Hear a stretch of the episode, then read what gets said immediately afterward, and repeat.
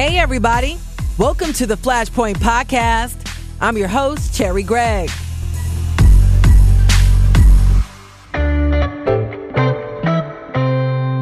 We are walking you through the flames. This week, the debate focuses on the season of giving.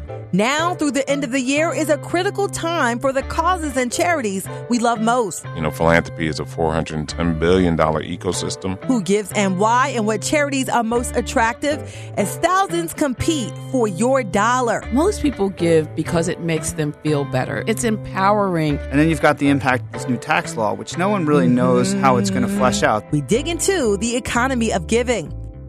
He won an Emmy telling the story of one of Philadelphia's 19th century unsung heroes. Had he lived the length of, say, a Frederick Douglass, might well have emerged as someone on the same level. A local documentary filmmaker and his work telling the city's stories. We'll be right back. Flashpoint is sponsored by the Gift of Life Donor Program. Organ donors save lives. Register today at donors1.org.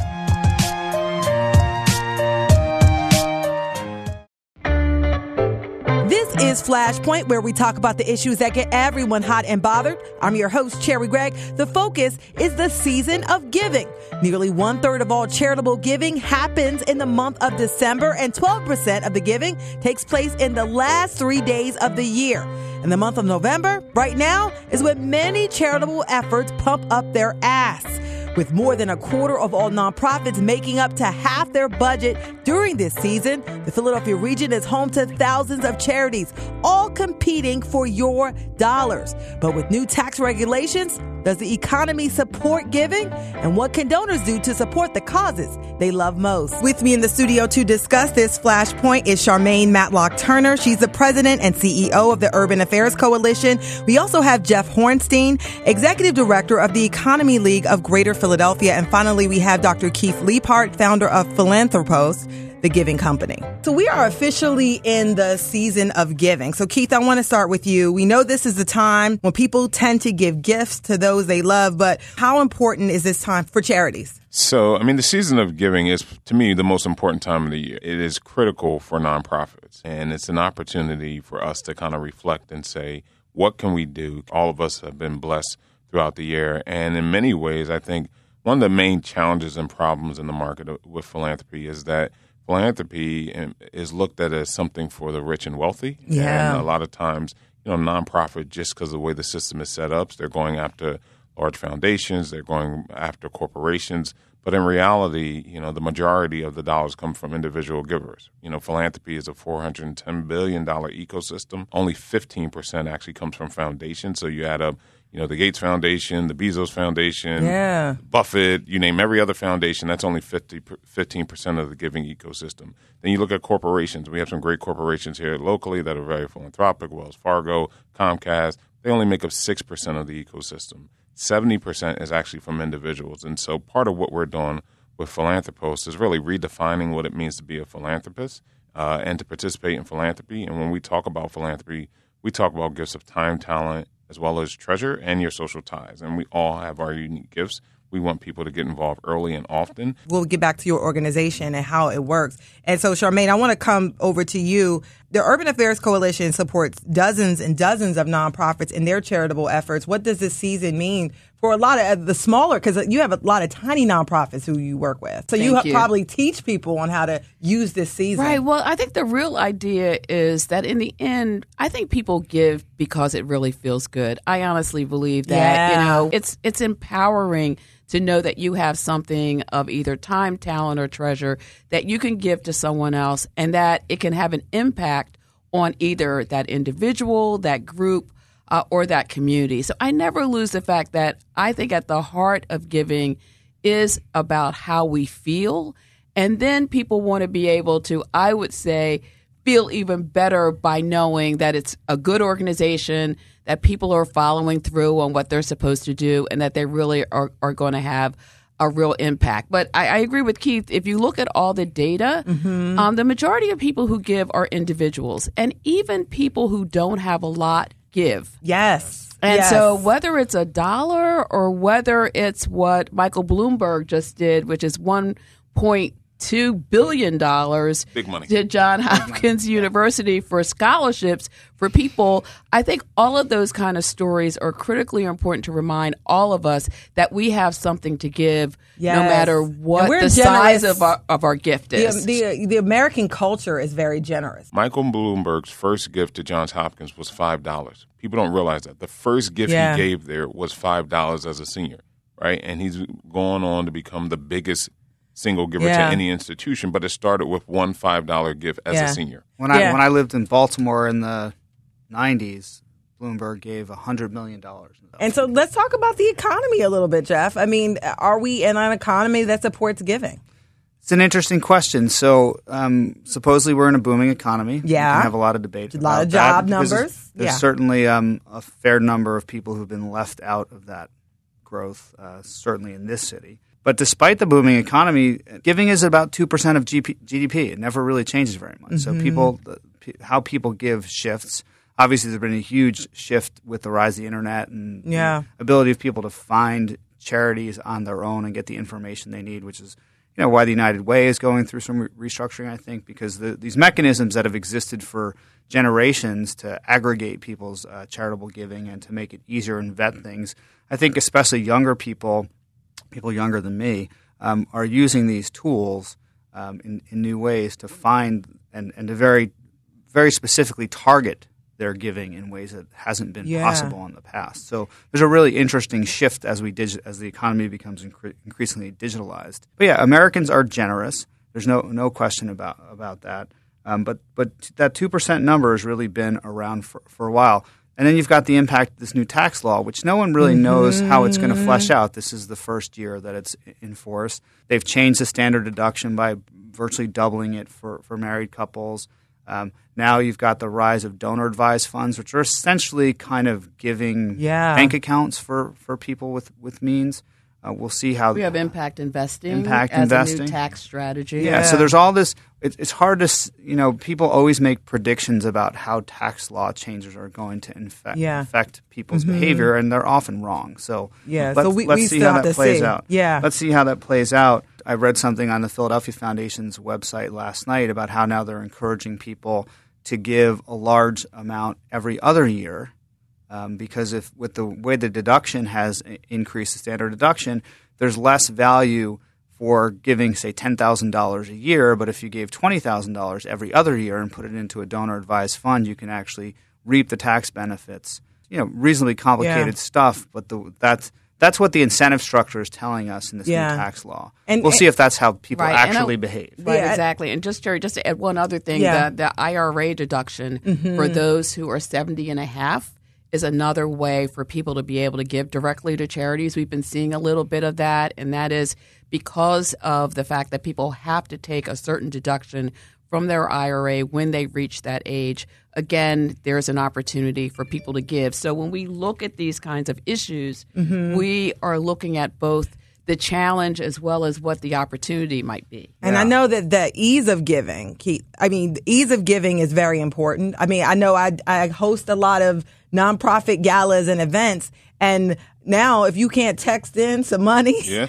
it's it's Yeah. it's a problem. So, as Jeff talked about, the fact is that technology and philanthropy are now uniting, right? And that's where the market is shifting.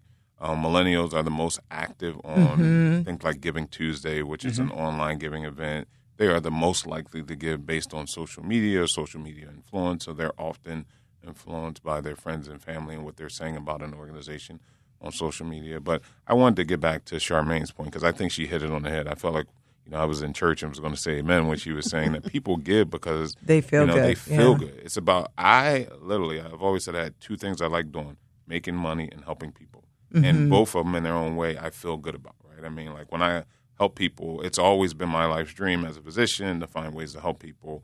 Philanthropy, you know, chairing the board of the Lenfest Foundation was the exposure into, as Sharmain noted, professional philanthropy. Yeah. But my my goal has always been to help people, and it's been empowering to me as an individual. Right? It really, when you're able to help someone, no matter how bad your life is, you're able to say and say, "Man, it's it's not as bad as I thought." Because, Yeah. You know, and that's what it's about. Whether it's it's it's five dollars or ten dollars or whatever, it is making a difference in helping, Mm-hmm. and it is self empowering.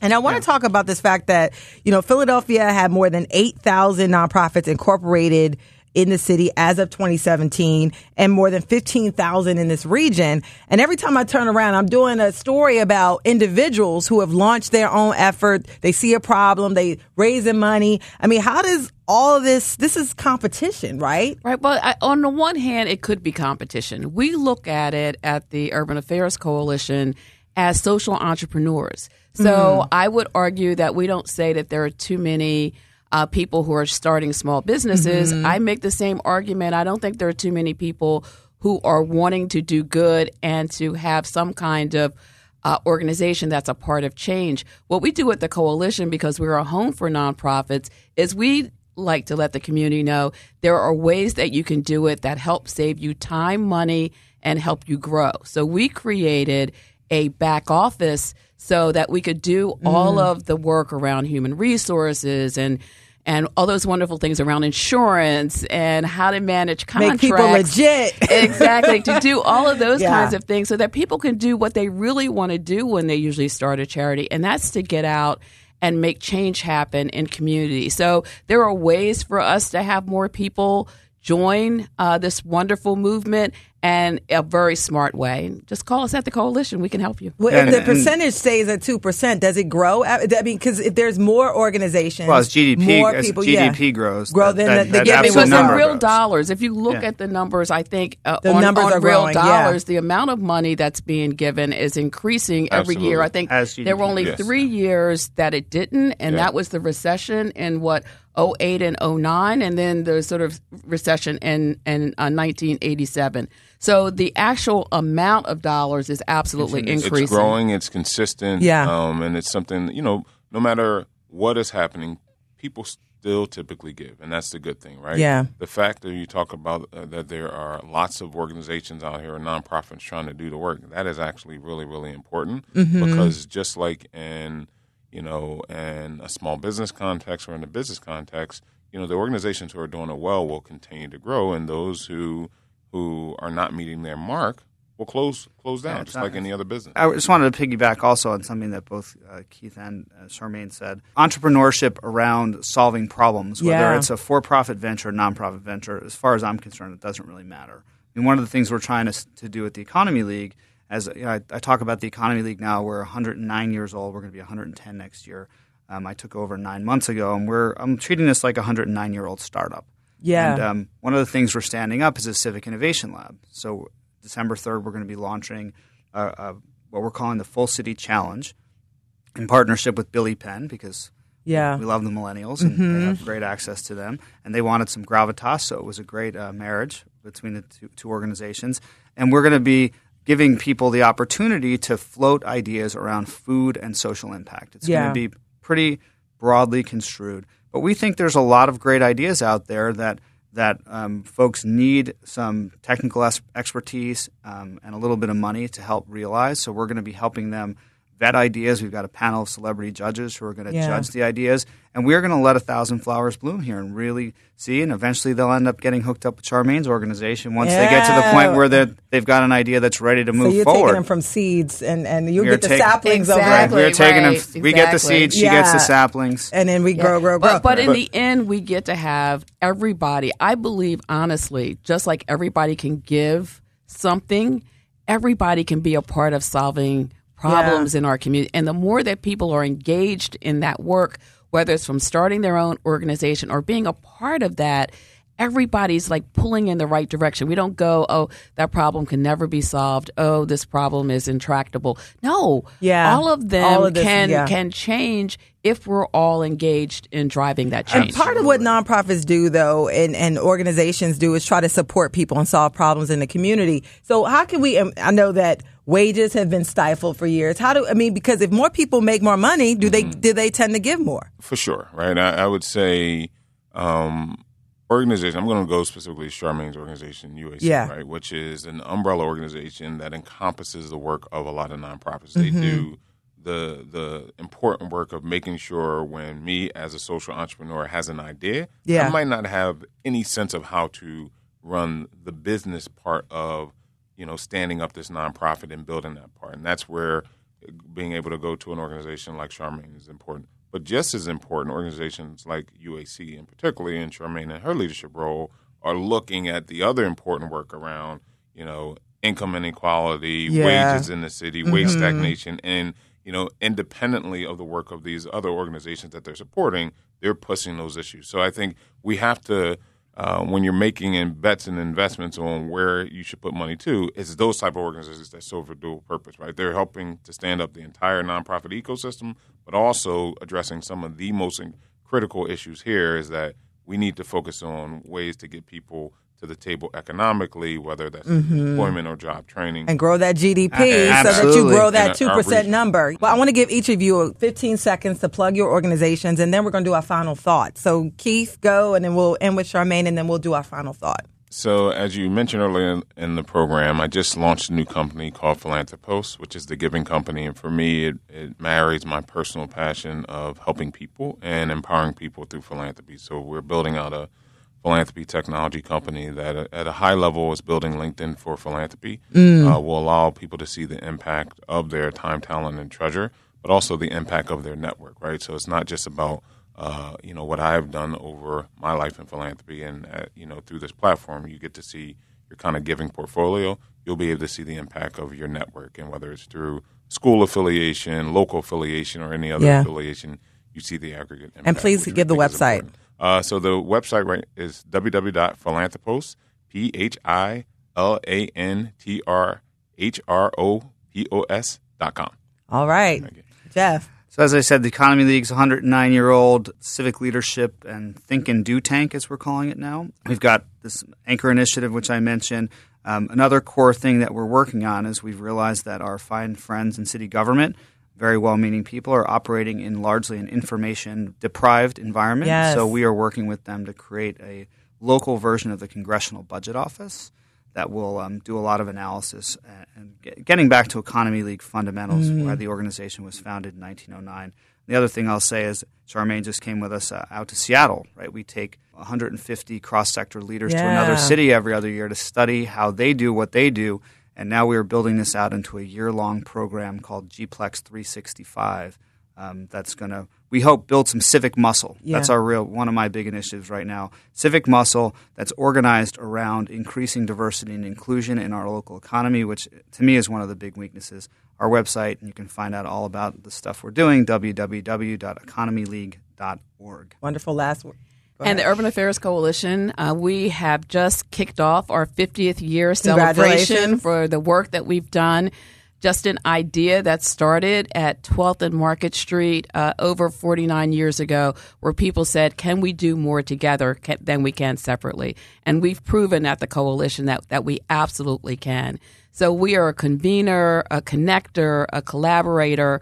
Um, there's probably not a major issue in Philadelphia that we are not bringing the voice of the community to the table with real concrete ideas uh, and solutions. But the other thing that we love about the coalition is that philanthropy and sort of giving back is not just for those who can write a billion dollar check or a million dollar check. It's Mrs. Brown who's on the street who wants to start a book club for young people on her block, maybe on her porch or in her living room.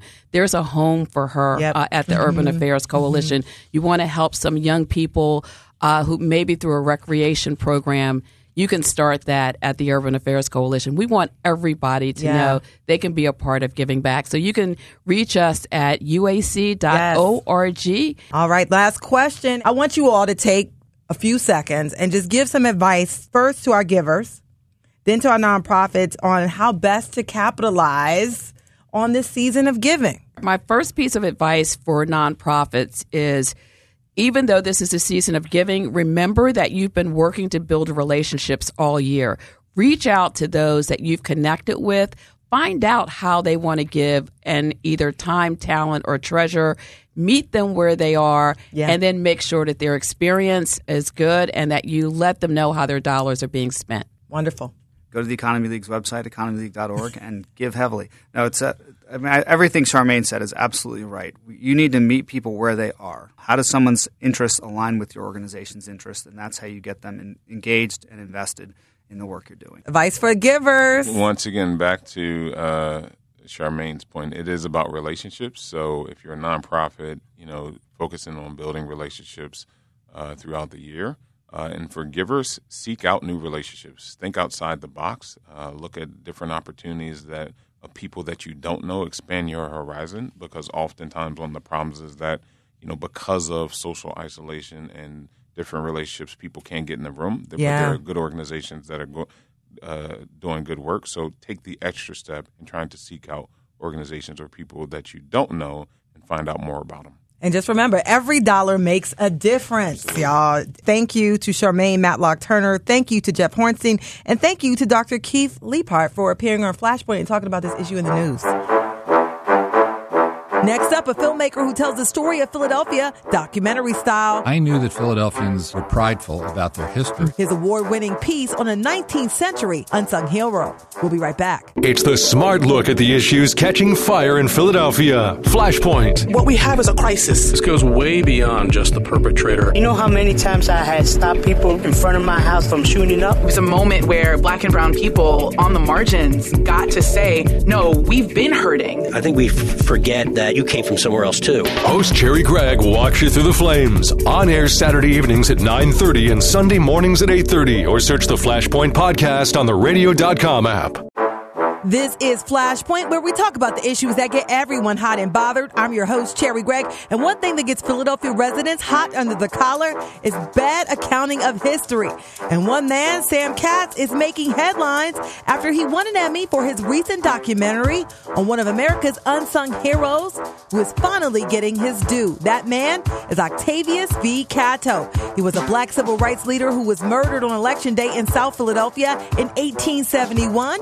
With us in the studio to discuss the award winning work as well as his documentaries on the history of Philadelphia is businessman, political hopeful, filmmaker, and founder of History Making Productions, Sam Katz. Welcome to Flashpoint. Thanks for having me. It's great to be here. Yeah, so Sam, you are a lot of things. you do a lot of different things. Um, but we're going to focus real quick on this uh, documentary of Octavius V. Catto, your most recent, one of your recent works. Well, so Octavius Catto, Oct- Octavius Valentine Catto, uh, story is lost and was rediscovered really to his credit by a group led by Jim Kenney and Jim Straw and uh, others, uh, Carol Lawrence, who wanted to create for Philadelphia what turned out to be the first monument dedicated to the c- contributions and memory of an African American. There is a monument to colored soldiers across the street from the Benjamin Franklin Institute.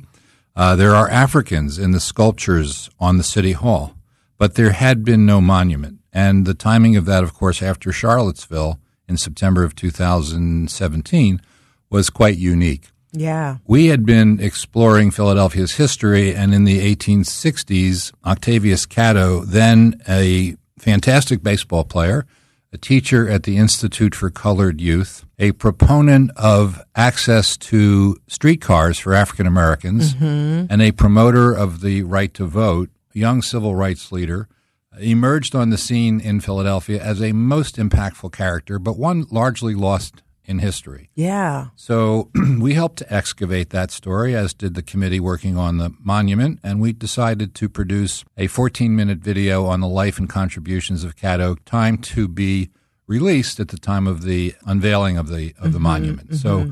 he's an interesting human being whose life was cut short very early, and who, had he lived uh, the length of, say, a Frederick Douglass, might well have emerged as someone on the same level as Fred, Frederick Douglass.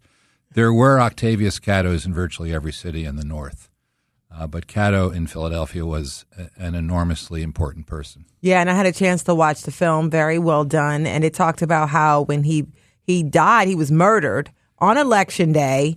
He, he was murdered on, on an election day in Philadelphia in which uh, African American men were voting in a mayoral election, I believe, for the first time, post Abraham Lincoln and the founding of a Republican Party that had just emancipated slaves. Yeah, Democrats in Philadelphia, very heavily ethnic, very often Irish Catholic, uh, wanted to tamp down the turnout in in the fourth ward, which is Moyamensing. Which is set just south of South Street. Yeah. And Catto and seven, six others were murdered on election day. He was not the only one. Dozens of people were beaten up. Homes were ransacked.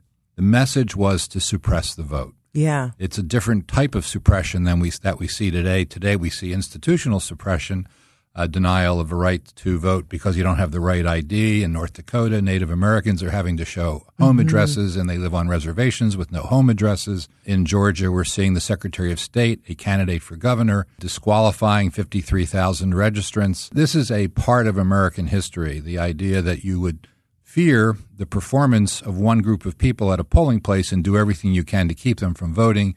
In the 1870s, the day that Catto was killed, a Republican, William Stokley, was elected mayor over the Democrat. And uh, for the next 80 years, Republicans dominated city government in Philadelphia. Yeah. That was a turning point election for the city. Talk about your filmmaking because you do a lot of stories about Philadelphia. To a large extent, when I uh, decided to start a career in filmmaking, I never actually thought it would be a career, but uh, 10 years ago, I knew that Philadelphians were prideful about their history, hmm but I also knew they didn't know anything about it. Yeah. They basically hugged 1776. So we, we became a city that when we have guests, we take them to uh, Independence Hall to see the Liberty Bell, uh, the President's House, the, the exhibition on slavery.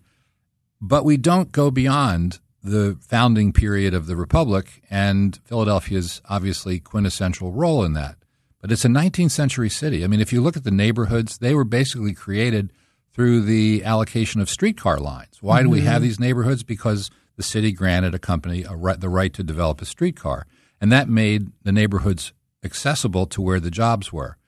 So we also have a fire station uh, a- a, community that was for a Mhm. long time, even after Philadelphia consolidated one police force in 1854. It was another 17 years before the firehouses came under municipal control. I don't think most Philadelphians had any understanding of that. I certainly didn't. And uh, the city that we are today, the, the park, City Hall, Mm. uh, the fact that we have we had a centennial in 1876, uh, the structure of the neighborhoods, the nature of the railroad system, which was de- des- designed by Pennsylvania and Reading uh, to create lines out to the suburbs, all done in the 19th century. So we are very much captives of the 19th century story of Philadelphia, and people just didn't know it. People knew that their neighborhood was, if they lived in Tacony or Mayfair, that the the a distant sawmill had been the reason that the neighborhood was created. If they lived in South Philadelphia, Yeah. they knew that some time ago there was a shipyard and that people got jobs at the shipyard. But I think what we've tried to do, and I think we've done it really successfully, is to create stories that entertain people while informing them. And hopefully, in the conclusion of our major series, The Great Experiment, Philadelphia, The Great Experiment, which we are finishing the final two episodes now, uh, we will be able to launch a conversation that will help inform the city's future by making people more cognizant of its past. And I think that'll hopefully be a good contribution. because there's a lot of I'm not a, a native Philadelphian. I'm from Washington D.C. and uh, I've seen several of the episodes of Philadelphia, the Great Experiment, and just knowing that Philadelphia had one of the first organized fire companies and and the you know in the country. These are like points of pride uh, for the city of Philadelphia. and and valuable things to know because history, um, is, no matter what the history is, understanding it is a, cr- a critical component of being a good citizen. Mhm. And uh, we could definitely use some improvements on that front. Definitely, and you are uh, for years and years and years was a politician, ran for mayor. Well, politicians are people that get elected. I, I am not one of those people. Uh, I remember going into a campaign headquarters for Katz for Mayor in 1999, and a high school classmate of mine was surrounded by the press, and I overheard him say, "I'm the last person he beat in an election in 12th grade." So I, I have uh, always wanted to be the mayor, and worked very hard in my mind to make possible Mhm. that. But in a city overwhelmingly Democratic, running as a Republican may not have been the best strategy. Yeah, and so what what made you want to be mayor of the city? I mean, obviously you love it. I mean, you're you're writing about it, you're producing films about the city. Well, I love it, but I'm not crazy about how it has rolled out its future. And I thought um, that I had a better idea. Mhm. Uh, I, I do think Philadelphia lacks competitiveness around ideas. Uh, we're a one party city. We were a one party city from 1871 to 1951. And since 1951, we've been a one party city. And I think whenever you have one company, one party, one dominant force, you crush other ideas. Uh, I suspect that a lot of what I articulated as my vision for the future of the city didn't fit with everybody in the city. In 1999, when Rendell um, left office, I, I competed with uh, City Council President John Street and lost by about a point and a half. Yeah. I thought that was going to go the other way. In 2003, we were doing well. Uh, 30 days before the election, uh, an electronic listening device was found in the ceiling above Mayor Street's office. Uh, very shortly thereafter, the Democrats, the National Democrats, turned that event into the son of Watergate, and I got crushed. So Yeah. uh, I would not characterize. I, I do have politician in my resume, but I wouldn't say that I am the case study for how to be a politician. Yeah, but it's crazy because I the shame of a city, uh, the the documentary um, talked about this very issue. I mean, it seems like you just had a a couple of bad. Lo- it was just like the the timing was just awful. Well, Shame of the City worked out well for Michael Nutter because he used it extensively in his fundraising. It did not work out well for Sam Katz. Yeah, yeah. Any any chance you want to go back in? Every day I want to go back in, but I have I have recovered my mental health. You're founder of History Making Productions. You're doing a lot. What's your next big project? Well, we just finished a film called Sisters in Freedom, and it was premiered in September, but it'll be broadcast uh, on Women's History Month uh, in in March. It's the story of a generation of women excluded from the American Anti-Slavery Society because they were women, who, led by Sarah Mapps Douglass and Lucretia Mott and Angelina Grimke, congregated in Philadelphia to promote abolitionism and to do it in the public square where women were not uh, permitted. And not only did they speak out, they wrote pamphlets, they spoke up at at uh, services and both Friends and other Christian services. They were out handling leaflets. They were writing journals, and they were they organized the construction of a building because no one would allow the Philadelphia Female Anti-Slavery Society to meet in any Wow. building that existed in the 1830s. They had to build their own. They built their own. It was going to be a big civic center, and it was called Pennsylvania Hall. And the day that it opened uh, was the day after Angelina Grimke and Theodore Weld. Angelina Grimke from South Carolina, daughter of a slaveholding family, and Theodore Weld, an abolitionist from Massachusetts, got married in Philadelphia. And the officiators of the marriage were a white and a black minister the city went nuts. The amalgamation, as it was called, of blacks and whites was something that nativist Philadelphians who had who had built the Know Nothing Party in Philadelphia were absolutely freaked out about. And when the hall opened, uh, there were 3,000 people inside the hall and 15,000 outside the hall. And by the end of the day, the hall had burned to the ground. Yeah, yeah. So this is that story. This is Philadelphia. Get to know us. this is Philadelphia. So tell people where they can find your documentaries. Our documentaries are available at no cost to the public at History of Philly, History of Philly, one word, dot com, www.historyofphilly.com. Well, wonderful. So Sam Katz, founder of History Making Productions. Thank you for the work that you do. Thank you. It's great to be here. Next up, they make men in need business sharp. They see them, themselves as different people. How a local group is using fashion and moral support to get men back to work. This is Flashpoint, and I'm Cherri Gregg. We here at KYW are all about community. An employer can form their opinion within seconds during a job interview. That's why MenzFit is suiting up low income men struggling to find a job. They're also developing their professional skills. It's a service that has generated over 58 million in taxable income between the thousands of men the organization has helped. Here to tell us how the nonprofit is getting men business sharp is founder Rhonda Willingham. Welcome to Flashpoint. Thank you, Cherri. Good to be on with you. Yes, and so you know you've been around. Doing wonderful work, not just in Philadelphia, but also in Washington Yes. D.C. For those who have not heard about MenzFit, tell us about it. So, in a nutshell, our mission is that we change lives, families, and communities. And Mm. we do that by providing men with career development services such as workshops, financial literacy training, fitness. And then, of course, our claim to fame is that we suit guys up for their job interviews. So, we get them looking really sharp. Yeah, and th- people always forget about the guys. Right, they do, and you and you really shouldn't forget about the guy. I think that society as a whole, we just think that sometimes guys have everything together. They don't, they don't really really need the kind of services that historically and traditionally have been available to women. Mm-hmm. And so that was sort of why I got started. And so describe the ambiance because your shop, when you come in there, um, it's fabulous. Yeah. it's fabulous. It is fabulous. Ex- On purpose and by design. So actually, our shop is set up like an upscale men's store. I mean, you know, it looks like a, a mini Brooks Brothers or a mini, you know, Boyd's. And we do that's on purpose and by design because we want the guys to feel like one, that they're getting a hand up, not a handout.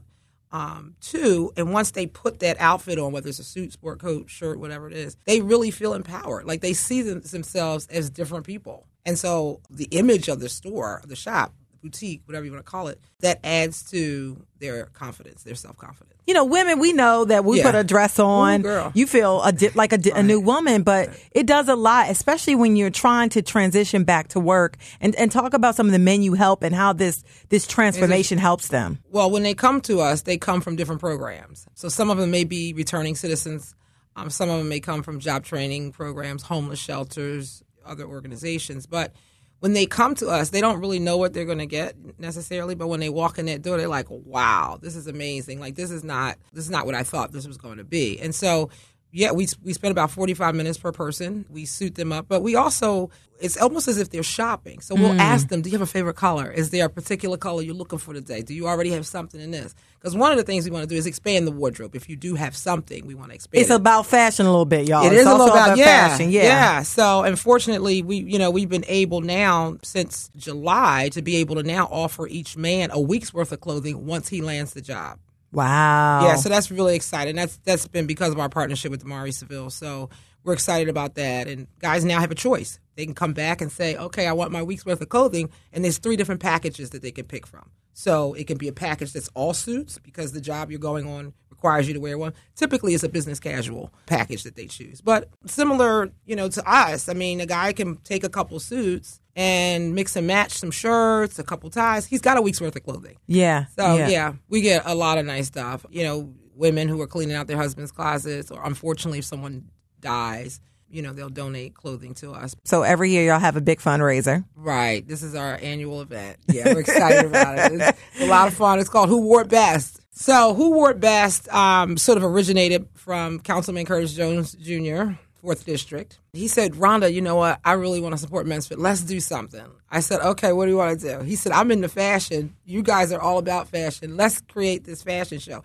And so then I said, okay, well, let's make it a competition. And that's kind of how we got came up with the name Who Wore It Best. And so it, it last year, we, this is our third year doing it. Last year and the year before last, it was just members of city council. This year, we've opened it up to state legislators as well as uh, members of the judiciary branch and the executive branch. So, So uh, public servants. so public servants are welcome to participate. Yes, so it's going to be a hoot. So what will they be doing? Strutting. Strutting their stuff. They get to wear one outfit of their own. This year, they get to create their own look from their own wardrobe, which should really make it interesting because they'll be judged on creativity, style, and their walk. Wow. So yeah, so it should be fun. Wonderful. So where can people buy tickets and support or make donations? Or how about provide some of those dope suits they have in their closet that they cannot, they've grown out of? They've grown out of. That's it.